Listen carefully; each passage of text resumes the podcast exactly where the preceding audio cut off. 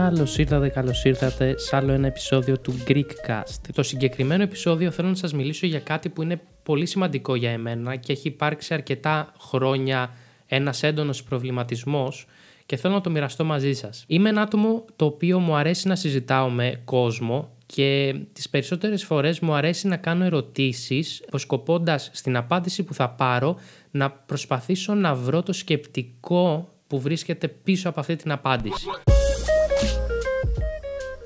Για παράδειγμα, έχω συζητήσει με άτομα από ηλικία από 18, 17, 18 χρονών μέχρι και 60-65 για διάφορα θέματα. Ένα πράγμα το οποίο λοιπόν μου έχει κεντρήσει πολύ το ενδιαφέρον είναι όταν κάποιος μου λέει το ότι θέλω να κάνω κάτι δικό μου. Μέσα σε αυτά τα άτομα εννοείται βάζω και εμένα. Έχω υπάρξει πολλά χρόνια ένα τέτοιο άτομο που να λέει πως θέλω να κάνω κάτι δικό μου. Τα τελευταία χρόνια έκανα το πρώτο μου επιχείρημα, θα σας πω και γι' αυτό αργότερα. Το πρώτο πράγμα που προσπαθώ να παρατηρήσω όταν κάποιος μου λέει κάτι τέτοιο, προσπαθώ να δω το επαγγελματικό του προφίλ, δηλαδή είναι ένα άτομο το οποίο έχει δουλέψει στη ζωή του. Τι δουλειά έχει κάνει; Αυτό με το οποίο μου λέει ότι θέλει να ασχοληθεί είναι κάτι το οποίο έχει σπουδάσει σε αυτό; Έχει κάποιες γνώσεις; Τι γνώσεις, από πού τις έχει βρει αυτές τις γνώσεις; Τι θέληση έχει; Οι πράξεις του έχουν δείξει ή δείχνουν ότι έχει θέληση για αυτό το κάτι; Θα σας φέρω πολλά παραδείγματα, γιατί όπως σας είπα στην αρχή, είναι κάτι το οποίο με έχει προβληματίσει χρόνια και έχω άπειρα παραδείγματα να σας πω για να καταλάβετε ακριβώς τι εννοώ. Έχω συζητήσει με άτομο που θέλει να κάνει κάτι δικό του, εργάζεται ως υπάλληλος σε μια εταιρεία και αυτό που θέλει να κάνει δεν έχει καμία σχέση με αυτό με το οποίο εργάζεται αυτή τη στιγμή. Οκ. Δεν υπάρχει κανένα κακό αυτή τη στιγμή σε αυτή την πρόταση. Όμως μπαίνουν τα αλλά. Σου λέει, Θέλω να κάνω κάτι δικό μου και του λες, ωραία, τι θέλεις, ε, θέλω να φτιάξω ένα e-shop. Ωραία, ποια είναι η δουλειά σου, δουλεύω τα τελευταία τρία χρόνια ως delivery. Κανένα πρόβλημα. Κάνεις κάτι για να ετοιμάσεις αυτή την επιχείρηση, δηλαδή αυτό το e-shop που λες ότι θες να φτιάξεις. Τι κάνεις για να μπορείς να ετοιμάσεις το, το σχέδιό σου για να πετύχεις αυτόν τον στόχο; Τίποτα. Όταν λες τίποτα, τίποτα. Πηγαίνω στη δουλειά μου, σχολάω, πηγαίνω για καφέ. Okay. Αλλά θες να κάνεις κάτι δικό σου. Ναι, ναι, θέλω να κάνω κάτι δικό μου, εννοείται. Δεν ξέρω αν μόνο εγώ έχω πέσει σε τέτοιες περιπτώσεις, αλλά παιδιά αντιλαμβάνεσαι ότι ένα τέτοιο άτομο, π.χ. για παράδειγμα, κατ' εμέ, θα έπρεπε με το που σχολάει από τη δουλειά του να πηγαίνει σπίτι, να διαβάζει άπειρα για να ειδικεύεται σε αυτό που θέλει να κάνει, να κάνει σεμινάρια, θέλει να, το, να ξεκινήσει δωρεάν, να δει άπειρα βιντεάκια στο YouTube, σε χίλιες δυο πλατφόρμες που μπορεί να υπάρχουν online μαθήματα και δωρεάν κάποια από αυτά. Να επενδύσει χρόνο που θα ζοριστεί για να μάθει αυτό το οποίο θέλει να κάνει και το οποίο μπορεί να μην ξέρει τόσο καλά αυτή τη στιγμή. Αλλά όταν βλέπεις ότι ο άλλος δεν κάνει κάτι και απλά επαναπάβεται στην πρόταση θέλω να κάνω κάτι δικό μου και επειδή θα το πω άλλες 300.000 φορές τα επόμενα 4 χρόνια θα το εμπεδώσει ο εγκέφαλός μου και θα επαναπαυτώ σε ότι εγώ σίγουρα τα επόμενα 3 χρόνια θα κάνω κάτι δικό μου αλλά δεν πρόκειται να κάνω τίποτα δεν έχει κανένα νόημα. Και το χειρότερο ξέρετε ποιο είναι, μα το χειρότερο θα χάσει χρήματα, χρόνο, θα απογοητευτεί και δεν θα έχει κανένα νόημα όλη αυτή η προσπάθεια. Για μένα λοιπόν θα πρέπει να έχει κάποιος εργαστεί ως υπάλληλος για αρκετό καιρό σε αυτό το αντικείμενο με το οποίο θέλει να κάνει κάτι δικό του για να έχει μάθει όσα περισσότερα πράγματα γίνεται εκ του πρακτέως, στην πράξη. Τα πράγματα που μαθαίνεις την ώρα της δουλειάς, αυτό το πράγμα δεν μπορείς να το βρεις πουθενά αλλού. Και όποιος θέλει διαφωνεί μαζί μου, αλλά κατά τη γνώμη μου, κανένα πανεπιστήμιο και καμία σχολή δεν μπορεί να σου τα μάθει. Εννοείται πως είμαι της άποψης ότι όταν σου αρέσει κάτι, θα ήταν πάρα πολύ καλό να το σπουδάσεις, γιατί ανοίγει το μυαλό σου και ανοίγει με τέτοιους τρόπους που δεν θα το βρεις αλλού, αλλά πρακτικά πώς θα δουλέψεις, αυτό δεν μπορείς να το βρεις πουθενά αλλού και είναι μια γνώση μοναδική. Για όσους δηλαδή είστε φοιτητές και σας αρέσει αυτό που σπουδάζετε και θέλετε με το που τελειώσει η σχολή να κάνετε κάτι δικό σας, όχι. Για μένα δουλέψτε στο επάγγελμα με το οποίο θέλετε να ασχοληθείτε. Δουλέψτε αρκετά για να μάθετε.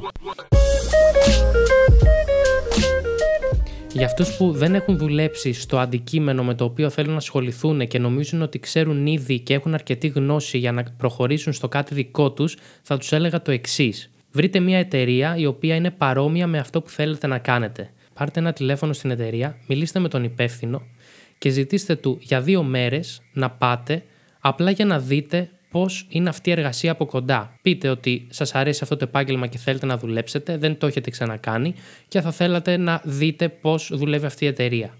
Κατά 95% θα σας πούνε ναι. Μετά από αυτά τα δύο οκτάωρα δεν νομίζω ότι θα είστε ακόμα τόσο σίγουροι για το ότι θέλετε να κάνετε κάτι δικό σας άμεσα.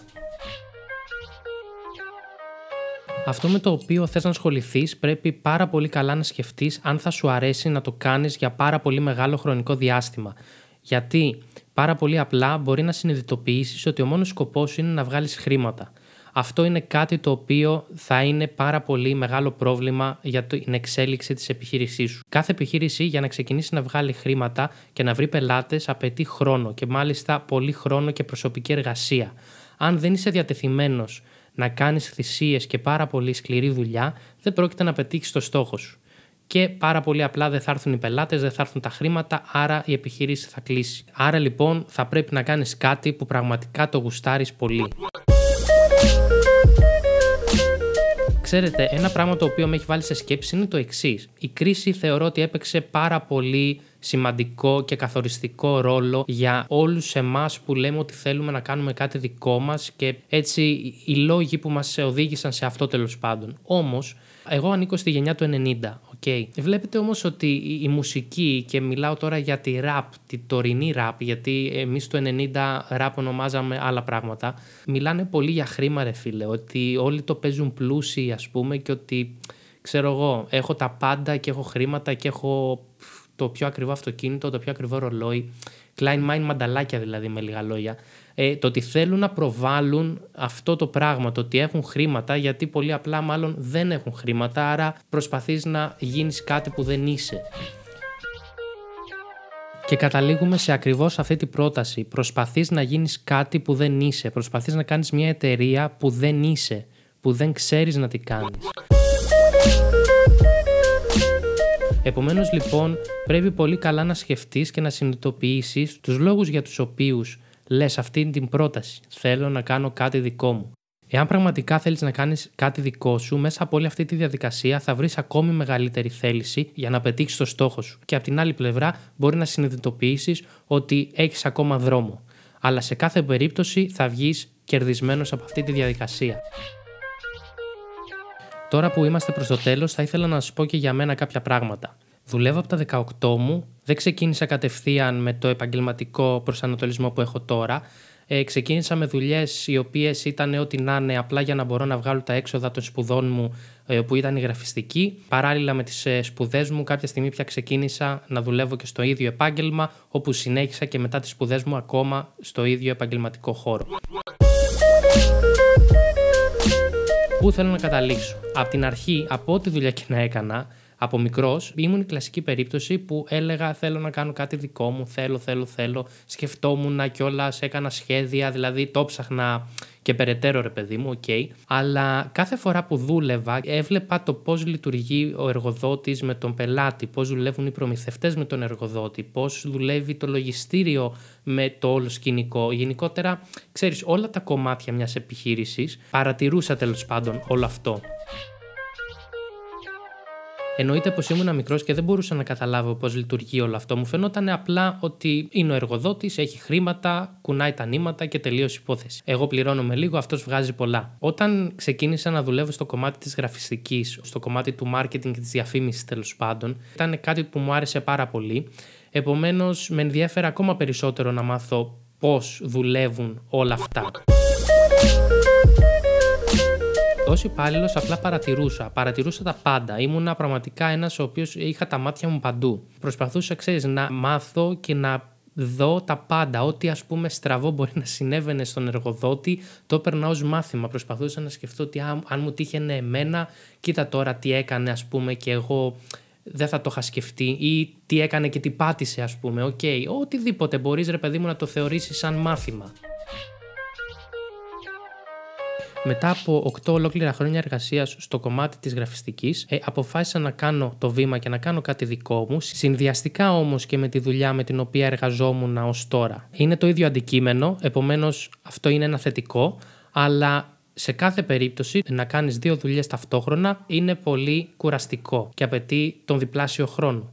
Όταν ξεκίνησα λοιπόν και εγώ τη δική μου εταιρεία, άρχιζα να συνειδητοποιώ κάποια πράγματα τα οποία δεν μου είχαν περάσει καν από το μυαλό πιο πριν. Τι εννοώ, και πριν σαν υπάλληλος, εννοείται πως ήξερα πώς, ας πούμε, ο εργοδότης συναναστρέφεται με το λογιστή, πώς, ας πούμε, συναναστρέφεσαι με τους προμηθευτές σου ή πώς λειτουργεί το να βρεις πελάτες, πώς να το προωθήσεις και και και. OK, okay, ήταν μια διαδικασία που την έβλεπα, αλλά δεν τη ζούσα σαν ιδιοκτήτης τη ζούσα σαν υπάλληλος. Ήξερα ότι στο τέλος του μήνα θα πάρω το μισθό μου, ό,τι και αν γίνει. Όταν λοιπόν κάνεις τη δική σου επιχείρηση και όλα εξαρτώνται από σένα, αυτό ξαφνικά ξεκινάει να μην είναι τόσο απλά ωραίο όσο φαινόταν στην αρχή. Από σένα εξαρτάται αν θα πληρωθείς τον επόμενο μήνα. Υπάρχει η ευελιξία του πώς θα κινηθούν τα χρήματα. Όμως, αν θα υπάρχουν χρήματα. Αυτό εξαρτάται από σένα. Και για να υπάρξουν χρήματα θα πρέπει να υπάρξουν πελάτες. Άρα λοιπόν για να υπάρξουν πελάτες και να επιλέξουν εσένα θα πρέπει να έχεις αυτό το κάτι. Και αυτό το κάτι είναι ένας συνδυασμός πραγμάτων. Πρέπει να είσαι πάρα πολύ καλός σε αυτό που κάνεις. Πρέπει να ξέρεις πώς να διαχειριστείς το πελάτη σου και να τον κάνεις να επιλέγει εσένα. Και επίσης, όλοι όσοι είναι στην αρχή και στο ξεκίνημά τους θα πέσουν σε πιο χαμηλούς πελάτες, επομένως πιο αναξιόπιστους. Άρα, αυτό θα είναι ένας κύκλος ο οποίος θα πρέπει σιγά σιγά να τον περάσεις και να σιγά σιγά χτίσεις ένα αξιόλογο πελατολόγιο που θα είναι υγιές για την εταιρεία σου. Όλο αυτό όμως σίγουρα θέλει δεξιότητες τις οποίες θα πρέπει να έχεις αποκτήσει μέσα από εμπειρίες. Και δυστυχώς ή ευτυχώς οι εμπειρίες αυτές θα έρθουν με την τριβή σου σε αυτό το επάγγελμα. Δηλαδή το να δουλέψεις σε ένα τέτοιο επάγγελμα εσύ σαν υπάλληλος. Λοιπόν, αυτό ήταν το επεισόδιο. Αυτά ήθελα να σας πω. Ελπίζω να σας έβαλα στο μυαλό μου και στο τρόπο σκέψης μου και να μην έχω παρεξηγηθεί. Θα χαρώ πάρα πολύ να μου στείλετε κάποιο μήνυμα στο facebook ή στο twitter, να μου πείτε τη γνώμη σας αν σας άρεσε. Μέχρι το επόμενο επεισόδιο. Bye!